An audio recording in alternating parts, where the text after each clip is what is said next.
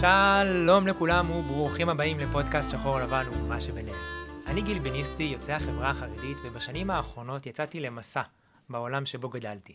דרכו למדתי לגשר בין האדם שאני כיום ובין הילד בתוכי שעדיין נמצא שם. בכל פרק אני מראיין שתי דמויות. אחת מצידה השחור לבן של המפה, והשנייה מהגוונים שביניהם. היום נמצאים איתי באולפן אבי וזהבה אופיר. אבי הוא שחקן תיאטרון תל אביבי ומורה למשחק, וזהבה אמו היא מורה ואשת חינוך ידועה בציבור החרדי, שהגיעה לפה הישר מבית שמש. שלום, מה שלומכם? שלום וברכה, מה שלומך? בסדר גמור. ברוך השם, בסדר, בריאה, שמחה, מאושרת. אני שמח לארח אתכם כאן, איזה כיף לשמוע. אה, אז בואו נתחיל. אבי, שמועה הגיעה לאוזניי שאתה מככב כעת בהצגה שמעלה את סיפורם של אה, יוצאים בשאלה. התחלת עם מונח שאני אוהב, עם יוצאים, ואז הלכת ליוצאים בשאלה, וזה מונח שאני פחות אוהב. אני מתחבר לגמרי. גם uh, כשהצגת את עצמך, שמתי לב שאתה אומר, יצאתי מהחברה החרדית. אז אני מתחבר למונח הזה, כי אני מגדיר את עצמי כיוצא החברה החרדית. שאלה, לא שאלה, כל הדברים האלה זה, לא יודע לומר אולי גדול מדי או לא מדויק, אבל uh, פשוט הייתי בחברה מסוימת, וכיום אני לא בחברה הזאת. ומתי באמת יצאת מהחברה החרדית? אני חושב שזה תהליך ארוך. אה, הוא התחיל אי שם בגיל 16 כזה, פזילה החוצה נקרא לזה, והוא תהליך ארוך שאולי הוא ממשיך עד היום. זה לא. נגמר אף פעם. זה לא נגמר. זהבה יכולה לאשר את זה. כן, בהחלט. בהחלט. וההצגה שאתה מעלה כרגע כן, אה, נקראת אה, ככה יצאתי.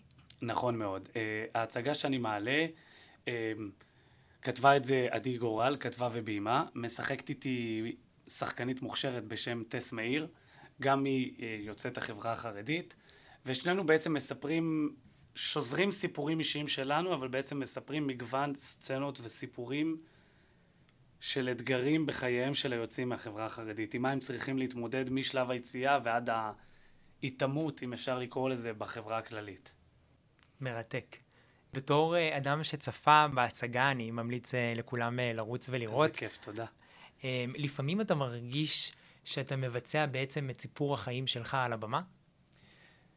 אז כמו שאמרתי, באמת יש שם חלקים שהם באמת הסיפור שלי באופן אישי. הוא כן עבר דרמטורגיה, זאת אומרת, הוא לא קרה מבחינה כרונולוגית בצורה הזאת, אבל הוא כן קרה לי. וגם שאר הדברים שהם לא קרו לי באופן אישי, אני ממש מרגיש שהם עלינו. זאת אומרת, כשאני מגלם שם אה, חתן חסיד ואני לובש אה, קפיטה ושטריימל, אז בתור חרדי לא לבשתי קפיטה ושטריימל, אבל אתה יודע, זה אנחנו, זה העולם שלנו, זה ההתנדנדות שלנו בתפילה, זה ה... כשאני שובר שם את הכוס בסוף הסצנה, אז מתחיל אוי דישומה, זה כאילו, זה אנחנו. וואו, כן, זה לגמרי עלינו. מדהים. כן. עושה חשק לראות את זה שוב. יאללה, תבוא. זהבה, הייתי רוצה לשאול אותך, איך את הגבת למהלך אה, שהבן עשה פתאום משום מקום, הוא מגיע ואומר לך, אמא, אני עוזב את הישיבה? זה לא הלך בתור אה, לעזוב את הישיבה, זה בא בתהליך. אה, הוא התחיל עם... אה, שהוא יוצא, הוא היה עדיין עם שחור לבן, והוא הלך לישיבה, והוא הגיע מהישיבה, אבל בלילות הוא היה יותר אה, יוצא לבדוק מה קורה בשטח, כמו שאומרים. ואז הוא הלך למקום שלפעמים שנקרא בר דעת. מלשון, אה, זה לא בר, כן? זה לא... זה, אבל היה שם, כן, שטויות, וכן אה, שמח כזה, ו...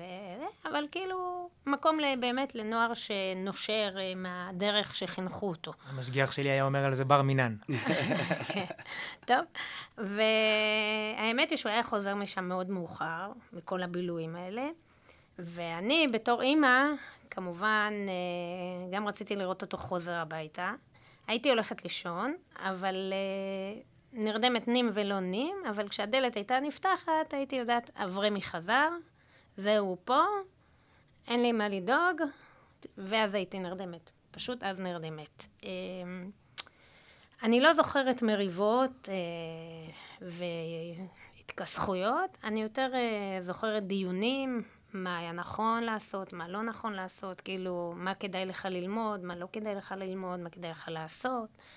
אה, אני זוכרת פעם אחת שהוא בא עם שאלה על אה, האם ללכת לצבא או לא, ואז אה, אמרתי לו, אתה יודע מה, בוא נלך לרב. אני לא זוכרת אם זה היה הרב שטיימן. זה היה הרב שטיימן. הרב שטיימן, זיכרונו לברכה. ואז אה, עד היום הוא זוכר לי את זה, והוא אמר לי, כאילו, מה הקשר בין צבא לרב שטיימן, כאילו, מה? אמרתי לו, תראה, הוא אדם גדול, ובוא נשאל אותו. מה לכהן בבית הקברות? ולא יודעת, לא הלכנו בסוף. וזה אה. גם למה לא הלכתי לצבא בסוף, בין היתר. זאת אומרת, לי באופן אישי היה מאוד מאוד קשה בסוף ללכת לצבא, כי אתה צריך בעצם לשלם המון המון מחירים, שכל מי שאתה... עד גיל 23 הרי זו השאלה הכי ישראלית, איפה היית בצבא? וכשאתה יוצא, אתה נורא פוחד מהשאלה הזאת. כי אין לך מה לבר, לענות. אין לך מה לענות. אתה מגיע לבר, נגיד והכרת מישהי, היא תשאל מה עשית בצבא, ואתה כזה, אבל לא עשיתי צבא. ואתה כל הזמן מחפש הסברים גם לעצמך, אבל גם לסובבים אותך, למה מהמקום שהיית זה היה מוצדק לא ללכת לצבא. למה המחיר שהיית צריך לשלם מבחינה משפחתית, מבחינה חברתית, זה היה לשנות הכל 180 מעלות, ואתה אומר, זה משהו שלא יכולתי אז לעשות באמת. אבל בין היתר זה כשבאתי אליה, ואמרתי לה, דיברנו על הצבא, האמת שהם בהתחלה הגיבו מאוד מאוד טוב, הם שלחו אותי לדבר עם uh, הרב בר חיים, אוקיי. הרב של נצח, והוא רצה לקחת אותי ככה לסיור בבסיסים, ואז בין לבין אני כזה אומר לה, טוב, אני הולך לצבא, דיונים וזה בבית, היא אומרת לי, בוא נשאל את הרב שטיימן. אני כזה, מה קשור הרב שטיימן? כאילו, זה בינינו, זה אישי, זה, זה לא שאלת דור. מה יש לשאול את גדול הדור? ואז בעצם קצת התקפלתי, ואני זוכר שבאתי לאחד מהאנשים שהיו שם בבר דעת, שהזכרת, ואמרתי לו, שלמה, עזוב. עזוב צבא, ירדתי מזה, בוא נחזור לישיבה. יש לך ישיבה טובה ככה לשבאבניקים, דבר איתי. ואז ניסיתי להתקבל שוב לאיזו ישיבה שחודש לפני כן לא קיבלו אותי. ניסינו לעשות איזושהי קומבינה ולהראות רצינות וזה, ושיקבלו אותי, לא קיבלו אותי, ומשם הלכתי ל... לישיבה בפתח תקווה. כן. אז בסוף לא הלכתם לרב שטיינמן. לא לא. הלכנו לרב שטיימן, ובגלל זה לא התגייסנו לצבא. הרב שטיימן אשם. הרב שטיינמן אשם והכל. כן. כן. אה, אבל כן, היה לו מקום מאוד בבית מכובד. הוא, אף פעם לא אמרנו לו, ש... לא אמרתי לו שהוא לא, לא, אין לו מקום בבית, להפך, תבוא הביתה, אתה בבית, אתה מוזמן, אתה יכול לבוא, אנחנו בשבילך. קיבלת אותו למרות השינוי שהוא עשה. כן, כן, זה בא ב... כן, לאט לאט. ואפרופו ההצגה, ככה יצאתי, יצא לך אה, לראות את ההצגה הזאת? הוא הזמין אותך? הוא הזמין אותי, זה לא רק שהוא הזמין אותי, הרי הוא למד גם לימודי משחק. אנחנו מימנו את זה. ואז בזמנו, כאילו, היה לי ברור שאני הולכת לממן את זה, ברור לנו, גם בעלי כמובן, כי אמרתי לעצמי ככה, ואם הוא היה בישיבה, לא הייתי משלמת על הישיבה? הייתי משלמת, נכון? וישיבה לא עולה 100 שקל לחודש, היא עולה 1,000 שקל לחודש. אז גם לימודים עולים כסף. אז בסדר, אז מה זה משנה? הוא ילד שלי, אז או שאני משלמת לישיבה, או שאני משלמת ללימודי משחק. וטוב שהוא לומד ועושה עם עצמו משהו, זה הכי חשוב לי. ולא יושב על הברזלים, כמו שנקרא. אז הוא למד, ובכל ההצגות שהוא למד, אנחנו היינו שם. לא הייתה ההצגות. הצגה אחת שפספסנו. וואו. אחת שפספסנו. אה, אני לא יודעת אם כל ההורים האחרים שהם לא דתיים, היו שם בכלל. אנחנו היינו.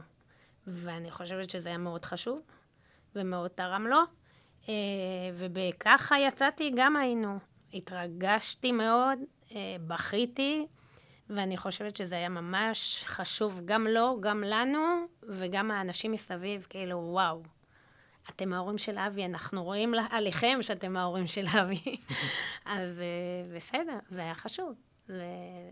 אנחנו עוברים תהליך כל הזמן, והוא עובר תהליך. אז זה מאוד חשוב. וואו. כן, מרתק. ממש. איך אתה הרגשת כש, כשראית אותם בקהל? אמ, לא, זאת אומרת, זה שראיתי אותם בככה יצאתי, לא הופתעתי. כי כמו שהיא אומרת, אה, זה חלק מהנוף. כשאני מעלה הצגה, הם באים. הם באו לכל ההצגות שהעלינו בניסן נתיב. נכון, אבל לא פה מובן יש אה. איזשהו משהו נוסף. זה בסופו של דבר אתה מציג הצגה שהיא באיזשהו מקום אתה. וההורים באים לראות את זה. אז דווקא בגלל שההצגה הזאת בעיניי היא הדבר האחרון מפרובוקציה והיא הדבר האחרון מ- מלהכפיש, היא דווקא עושה חסד גם עם היוצאים וגם עם העולם החרדי. היא, היא רק מספרת שמי שיוצא מהחברה החרדית יש אתגרים. ואני בטוח שגם החרדים יודעים שמי שיוצא מהחברה שלהם יש אתגרים. כי המון המון דברים של צרכים בסיסיים, סתם לדוגמה אנגלית הם לא מלמדים, אז הם יודעים שמי שיוצא החוצה מתמודד עם הקושי הזה. אז ההצגה מראה מבחינתי באופן מאוד מאוד נקי את האתגרים.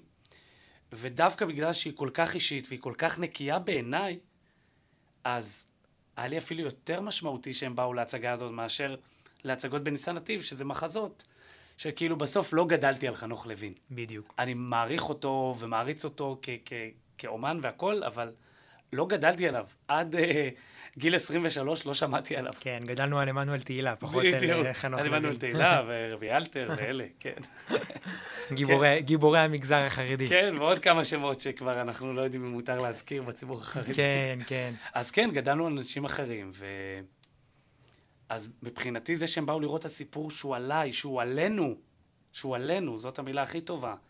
אז כמה שזה היה יותר מרגש ויותר אולי מאתגר לצפות בזה, באותה מידה גם להופיע בזה, זאת אומרת, זה משהו מבחינתי, זה הצגה בשר מבשרי, זה לא אני משחק דמות.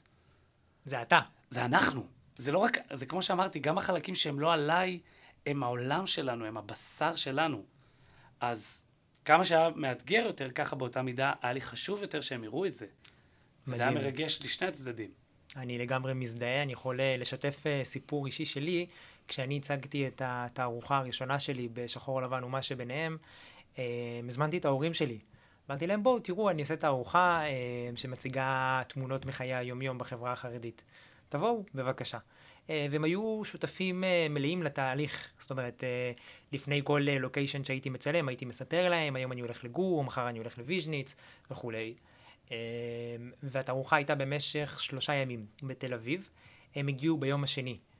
ואני זוכר אה, את הרגע שאימא שלי נכנסה לא, אה, לאירוע, אה, והתמונה המרכזית הייתה בעצם הבסמדר של פונוביץ', הבית מדרש של פונוביץ', אה, והיא התחילה לבכות. היא התחילה לבכות, אה, לא, לא, לא דמעה שתיים, אלא ממש בכי תמרורים. וזה בעצם היה החלק הכי מרגש בתערוכה, והגיעו לתערוכה מאות אנשים, ואנשים שלא ראיתי שנים, דמויות מאוד חשובות בחיים שלי, אבל משום מה, זה היה הקטע שהכי ריגש אותי, ואני לגמרי מזדהה עם, ה, עם ההרגשה שלך, אבי, ועם ההרגשה שלך, אה, זהבה. אני מאוד מבינה. מאוד מבינה ומאוד מרגישה מה שהיא הרגישה. מאוד מאוד. מאוד, מרגש. בהחלט. אבי, מתי אתה הבנת שאתה רוצה עתיד אחר ממה שגדלת אליו, ממה שתכננו לך? אה, וואו, שאלה טובה. אה, יש אנשים שטוענים שאני... שמאז ומתמיד היה לי קצת עתיד אחר. זאת אומרת, אני, אם תיקח את האחים שלי, זו דוגמה טובה לזה שאני שונה יחסית. אני הרבה יותר סקרן, אני הרבה יותר... אה, הרבה יותר אה, אקשן, לא יודע איך לקרוא לזה. פחות כאילו רק מה שאומרים לי ורק המסלול.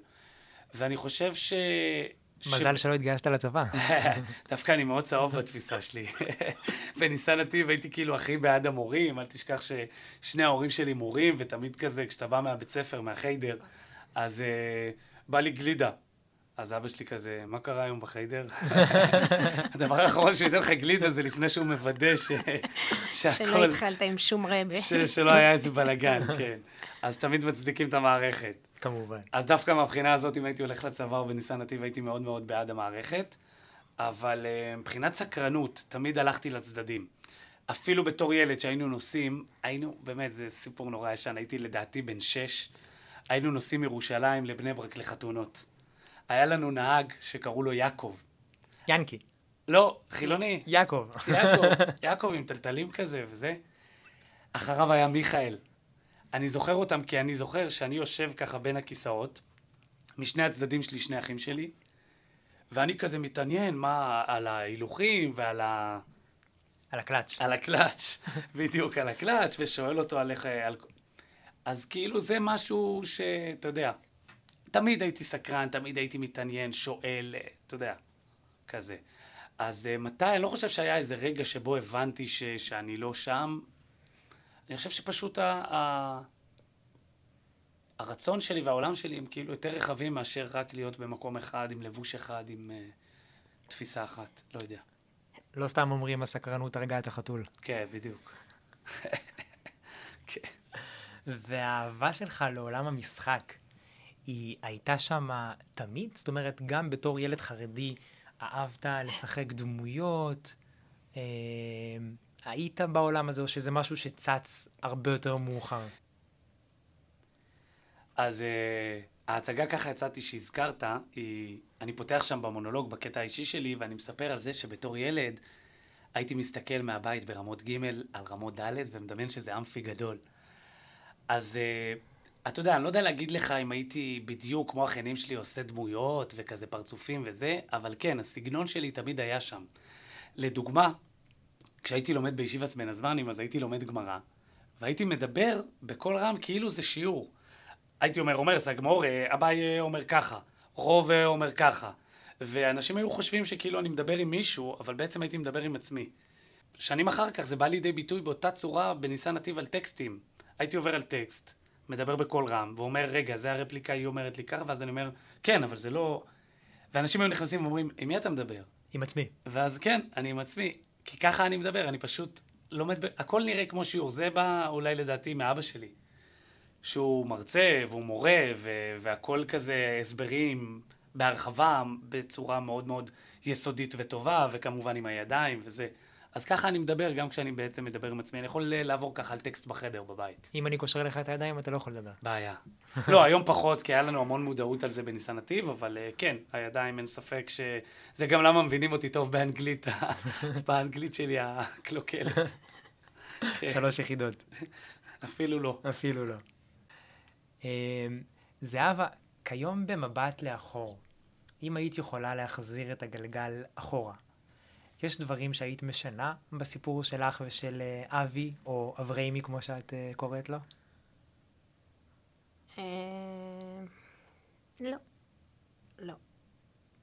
אני לא חושבת שעשינו טעויות. לא נראה לי. להפך, נתנו לו הרבה שובבות, הוא היה שובב גדול, והיה לו הרבה מקום לשובבות. בא לי לתעד את זה. אני יכולה לספר סיפור. הכל מתועד. הוא עלה פעם... אה, מצולם גם. על עץ ברוש עד הצמרת. יש תמונה. עד הצמרת. אה, אבל זה לא רק שובבות גופנית, כאילו, זה... הייתי... בהכל, בהכל, כאילו... בוא נגיד שפעם הוא היה בחיידר, ורבי אחד אמר לו, אתה חייב... כאילו, למה אתה לא כמו האחים שלך? כאילו, למה אתה לא... לא, כי אברמי יותר פעיל, אברמי יותר אה, שובב. ואברמי יותר אה, אחרת. ולכן אה, גם בישיבות שהוא נרשם אליהם, הם היו קצת שונות מהחינוך שאנחנו נתנו בבית. יותר אה, כאילו פתוח, או איך שקוראים לזה, יותר משחרר, יותר מבין, מכיל אולי, אבל אה, נראה לי יותר בקטע, לא כזה מרובע כזה וזהו. לא, כי אברמי היה אחרת. אפילו החליפת בר מצווה שלו הייתה נראית אחרת מהחליפת בר מצווה של שני האחים הגדולים שלו יותר. חליפה יותר מודרנית. כן. מן הסתם. כן, כן, כן, כן. עם, עם, עם, עם שסע אחד, לא עם שני שסעים. לא, לא, לא, לא, לא זה, לא זה, הצבע. הצבע אז. שני הגדולים, אחד קיבל שחור, אחד כחול, לא זוכרת, משהו בסגנון כאילו חלק, כזה סטנדרטי כזה, יפה, חמוד. גם של אברמי היה מאוד יפה, אבל אברמי חיפש משהו יותר, אז הוא הלך על שחור עם פסים כתומים. דקים, דקים, כאלה וזה. ואז אני זוכרת שאמרתי לעצמי, בסדר, אם אברמי רוצה, אני נותנת לו. זאת אומרת שהיה לו את הבחירה, את, ה, את הקטע שלו, וזהו. ואז הגעתי למצב שאמרתי לעצמי, אה, לאברמי יש כוח בחירה. אברמי יודע מה טוב לו ומה לא טוב לו. זה לא היה בגיל העשרה, זה היה כבר אחרי העשרה, העשרים ו... והוא יחליט מה שטוב לו, והוא יקיים את מה שטוב, מה שהוא צריך לקיים ואת מה שלא. ופה שחררתי, כי הלפני כן היה קצת יותר אה, סגור ויותר אה, מכווץ מבחינתי. אה, היה לי קשה עם זה. זה היה מח... כאילו, לא היה כיף שהילד לא עושה כמו שאתה חינכת. לא נגיד שאני הייתי מאז, מהרגע הראשון משוחררת וכאילו מפרגנת לו את הדרך הזאת, כן? אבל uh, ברגע שהבנתי שכוח הבחירה נתון בידיים שלו, הוא יכול להחליט מה טוב לו, מה לא טוב לו, מה מותר לו, מה מסור לו, כאילו זה אצלו, אז גם, אז טוב לי יותר. אז משוחרר לי יותר, זהו. וואו. זה תשובה שכל כל יוצא ויוצאת היו רוצים uh, לשמוע מאימא שלהם או מאבא שלהם. כן. קבלה ו... מוחלטת. לגמרי, ואני חייב להגיד שמצד אחד אני מאוד מאוד uh, מעריך את זה, ואוהב אוהב את זה ואוהב אותך. Uh, מצד שני, אני חושב, ולא כביקורת, ש, שגם באיזשהו מקום, אולי התת-מודע, לפעמים יש דברים שלא משחררים. ואפרופו המשפט, uh, היציאה היא forever, היא, לכ, היא לכל החיים, אז יש דברים שבעיניי הם לא משחררים, זה כאילו, זה תמיד שם. Uh, אני יכול לתת דוגמה משיחת טלפון שהייתה לפני שבוע, אולי פחות. עכשיו, יכול להיות שאת לא, לא התכוונת, או את לא יודעת שלא, ש, שהתכוונת, אני לא יודע, אבל אני אגיד לך מה אני, מה אני ספגתי מהצד, מהצד שלי. איכשהו דיברנו על איזה משהו, אני כבר לא זוכר בדיוק על מה, ואז היא אמרה לי משהו בקשר לתשעת הימים ולראש חודש אב, ואז היא אומרת לי, ראש חודש אב זה בשבוע הבא לידיעתך. לידיעתך. לידיעתך.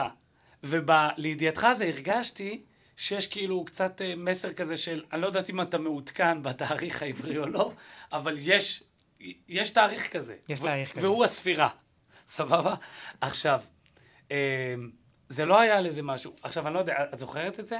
אה, כן, דיברנו על זה, זה היה ערב, ערב תשעת הימים. כן, אני לא זוכר אפילו על מה דיברנו, לא משהו שקשור בהלכות. דיברנו, לא, שאלת אותי, שאלת אותי למה אני עייפה כל כך.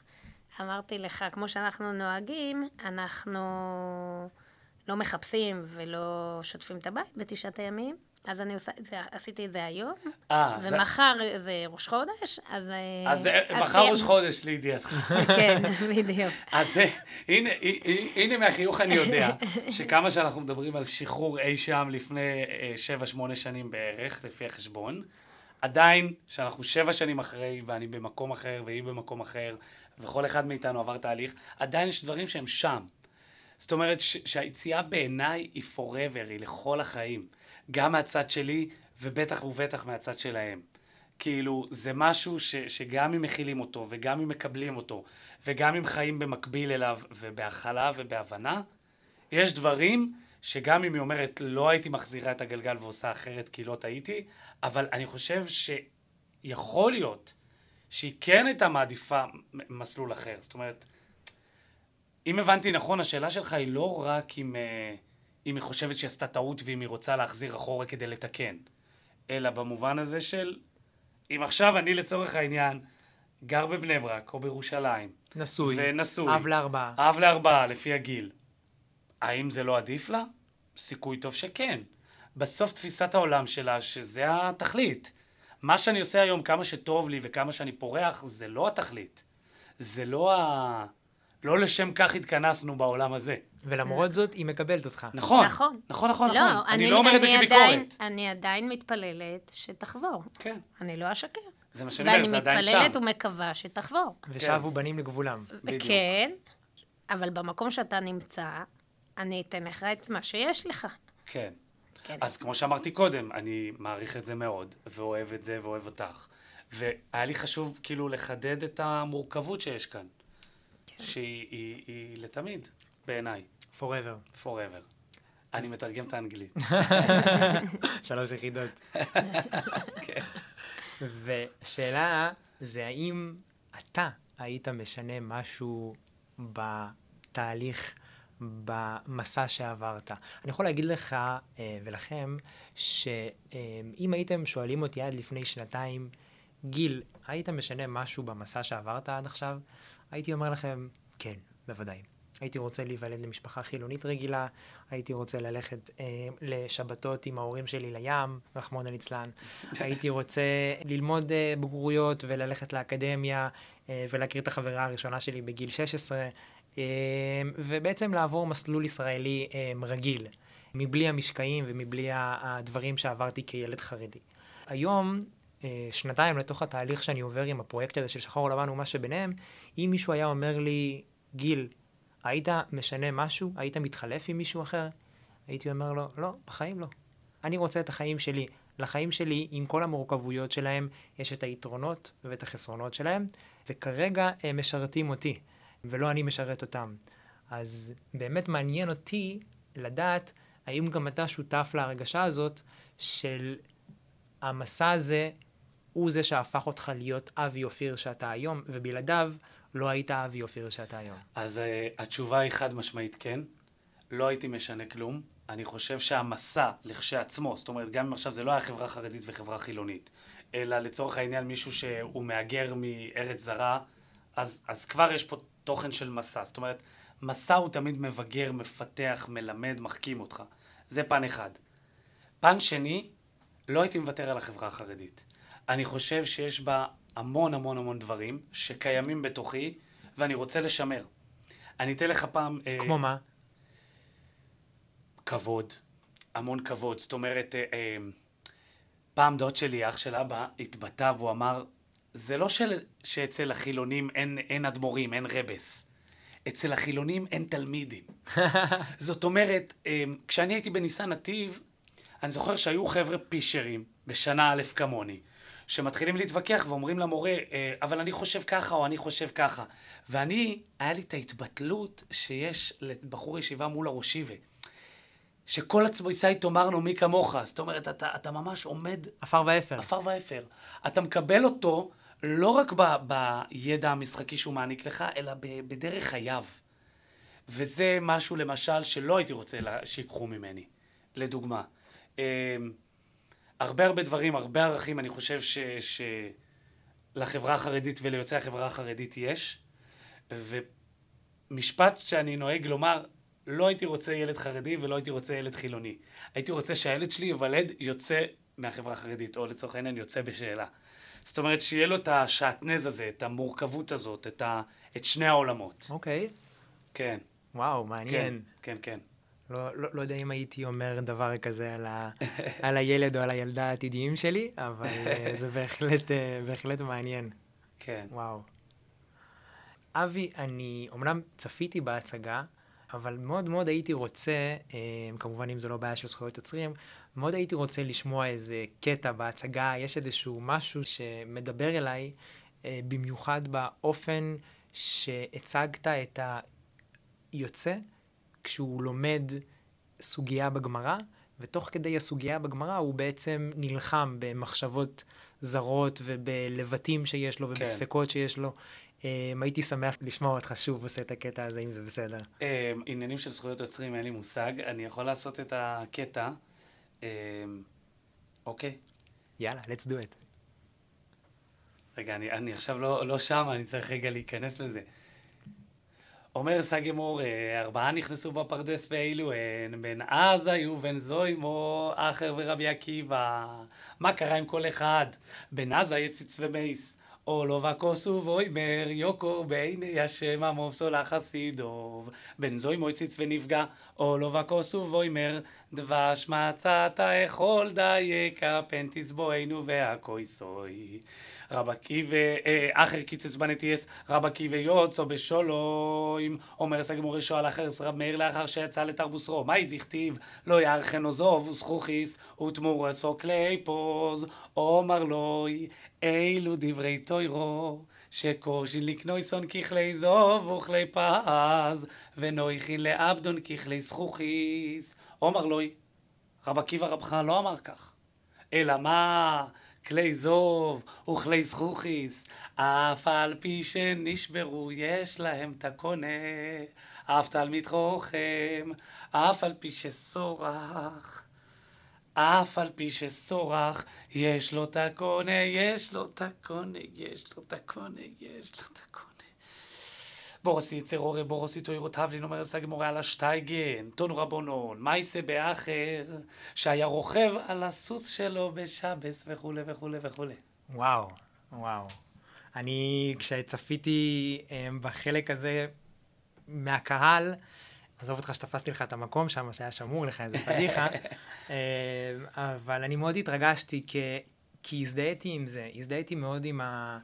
עם ה... לבוא ולנסות ללמוד, אפילו שהמוח שלך רץ אה, למקום אחר לגמרי, אני בתור בחור ישיבה, הייתי בחור ישיבה די uh, שקט.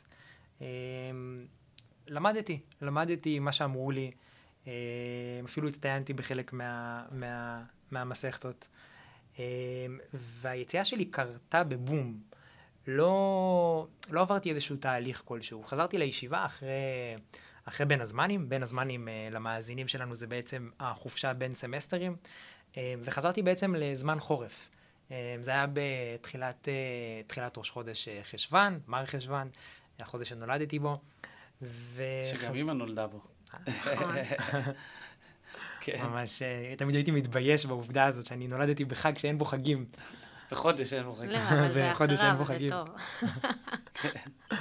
ואני זוכר שהגעתי לבית מדרש, הגעתי לבית מדרש, וישבתי מול הגמרא, אה, באותו סטנדר שישבתי שם כל השנה שעברה. ופשוט לא היה לי חשק ללמוד. אני פשוט קורא את המילים של, ה, של הגמרא, את המילים של המפרשים, ולא לא עולה לי כלום, אין לי חשק. אין לי, אין לי רצון להגיד את המילה הבאה, פתאום אין לי חשק לסכם את הכתוב, אין לי חשק לדבר עם, ה, עם החבר שלי שלומד איתי חברותה. כמו אוויר אה, שיוצא בעצם אה, מבלון אה, בשנייה אחת, ככה הרגשתי. וזה באמת מזכיר לי את הקטע שלך, מזכיר לי את זה בצורה מאוד מאוד, אה, מאוד מוחשית. אה, אז תודה לך על זה. אה, באהבה גדולה, ומה שמעניין, זה סתם באופן כללי על תיאטרון, אתה הרבה פעמים נכנס לחדר חזרות. ואתה עובד על דברים. וחלק מהמקומות, אתה יודע איפה אתה רוצה, גם כבמאי וגם כשחקן, אתה יודע איפה יהיה רגע מרגש, איפה יש פאנץ' ויהיה רגע מצחיק. ואני חייב להגיד שאת הסוגיה הזאת, לא חלמתי לרגע שזה ירגש מישהו. כאילו, זה לא הרגיש לי כמו משהו שהוא מעבר לאיזה מין דמות כזאת של אותנטיות של הבית מדרש, אבל אתה יודע, מכאן ועד שזה יגרום לאנשים, גם איציק, שאנחנו מכירים, סיפר לי שהוא ממש בכה בסצנה הזאת. והיה נדמה לי שגם את עכשיו התרגשת כשעשיתי את זה, וכאילו, יש גם למנגינה וגם ל... ל... לדבר השורשי הזה, ולטקסט כמובן, ובהתחשב בכל העובדה שאנחנו מודעים לאתגר של מה שקורה לאותו בחור שיושב שם ולומד, יש כנראה, יש כוח. ממש. כן. זה יחזיר אותי לזמן שהיית יושב ולומד. אבל זה לא שהייתי יושב ולומד בבית, זה לא שאת זוכרת נכון, אותי יושב ולומד. נכון, אבל uh, בעצם לראות אותך שזה היה גלגל אחר בחיים שלך. כן. יש את הגלגל עכשיו שאתה שחקן, ויש את הגלגל שהיית ישיבה בוחר. יש את כן. אבריימי ויש את אבי. נכון. אבריימי, אבי נשאר אבריימי. תמיד, כן. for life. חשבתי להחזיר את זה בתור שחקן, כמה שחקנים אבריימי יש. אבל בבית אתה אבריימי. כן, אני, אני גם אוהב להישאר אבריימי. כן. יש איזה מישהו שאני מתארח אצלו בשבתות לפעמים אה, בתל אביב, והוא חרדי, אז הוא לפעמים כאילו כעקיצה, הוא אומר לי, אבריימי. אני אומר לו, מצוין, ככה אני מרגיש בבית. אבריימי, בוס. אבריימי, כן. כן. אבריימי זה השם שלי. מדהים, מדהים. כן. אני, הלוואי שהייתי יכול... להגיד את זה עליי, גם לי יש, אה, לא הרבה יודעים, אבל גם לי יש אה, שני שמות. אה, אני לא מתהדר בו, השם השני שלי זה יוסף. יוסף ת... גיל? יוסף גיל. Mm. אם תקרא לי ככה ברחוב, רוב הסיכויים שאני לא אענה לך. היחידים שקוראים לי ככה זה ההורים שלי, ואולי איזה דודה. יוסף גיל או יוסף? יוסף גיל.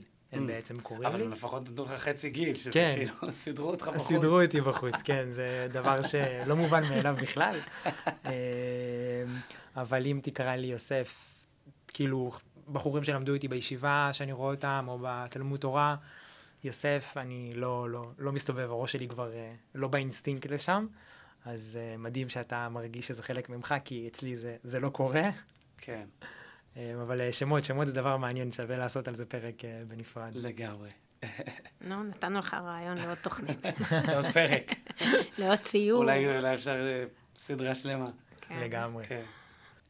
רציתי לשאול, יש לך אולי איזשהו עצה או טיפ אמ, לתת להורים וילדים שנמצאים במצב שלך אה, ובמצב של אבי, ורוצים ליצור מערכת יחסים בריאה יותר ואוהבת יותר?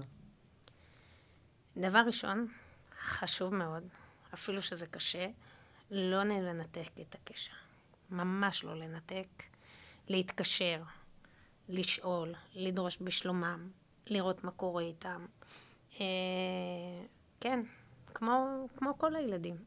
נכון שאולי אצל בנות זה יותר קשה, כי ייתכן מאוד שהן מוזמנות הביתה, ואז הן באות אה, לפעמים בלבוש חילוני, ואז מאוד קשה שהילדים בבית, או אחיינים, או נכדים, ירדו, יראו אותה כמו שהיא באה, ולכן לארח אותה ולהזמין אותה זה יותר קשה. אני לא יודעת, לא התנסיתי בזה, אז אני לא יכולה לדבר.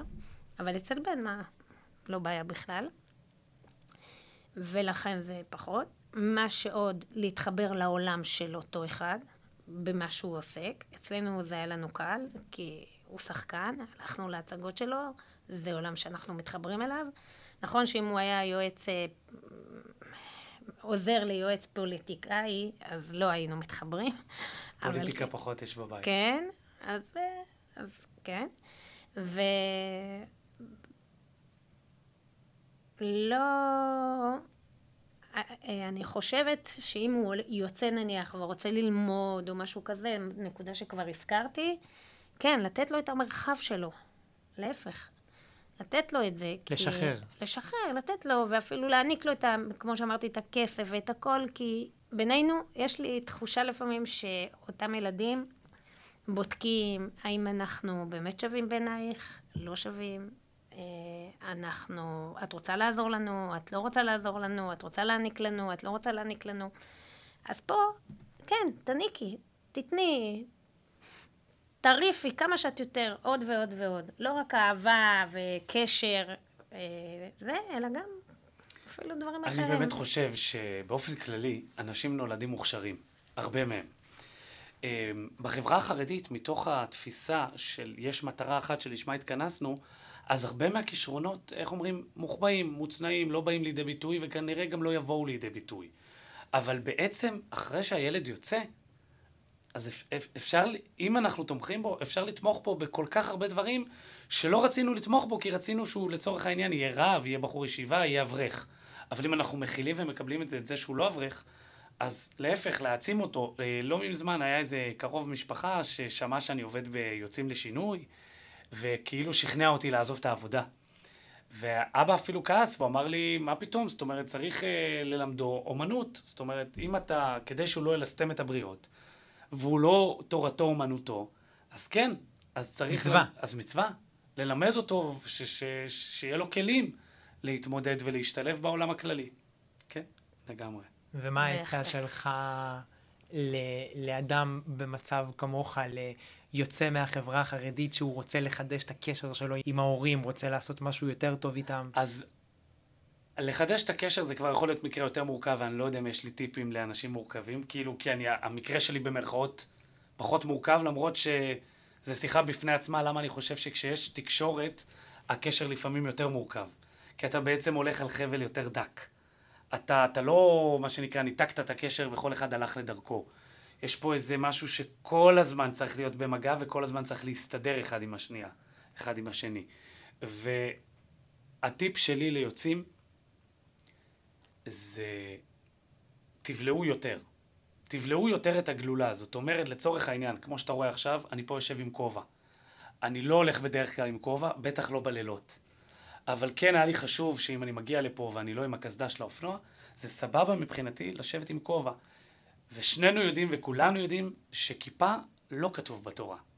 אבל יש משהו בכיפה שהוא צביון, הוא קצת כמו המדים. ו- וכל עוד אני יכול, אני אשים את הכובע, אני אשים את ה...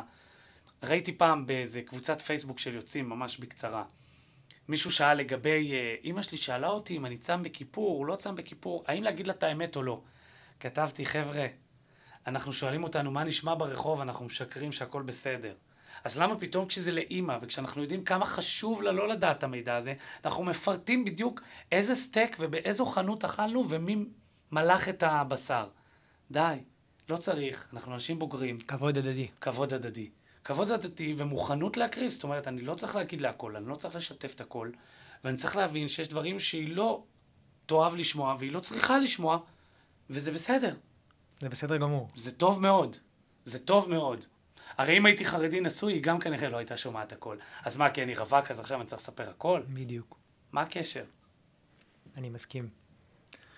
אז uh, לסיכום, כולנו רוצים להרגיש אהובים ומקובלים, לא משנה מי אנחנו ומה אנחנו עושים.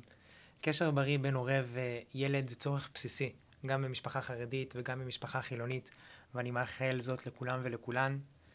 זהו זה להיום חברים, אני רוצה להודות למרואיינים שלנו, אבי וזהבה אופיר שחלקו איתנו את הסיפור הכל כך מרגש שלהם, ולמאזינים והמאזינות שהקשיבו לו. תודה לאולפן בית אריאלה, למריה רוזנבלט הטכנאית והעורכת הראשית. אני הייתי גיל בניסטי, ניפגש בפרק הבא.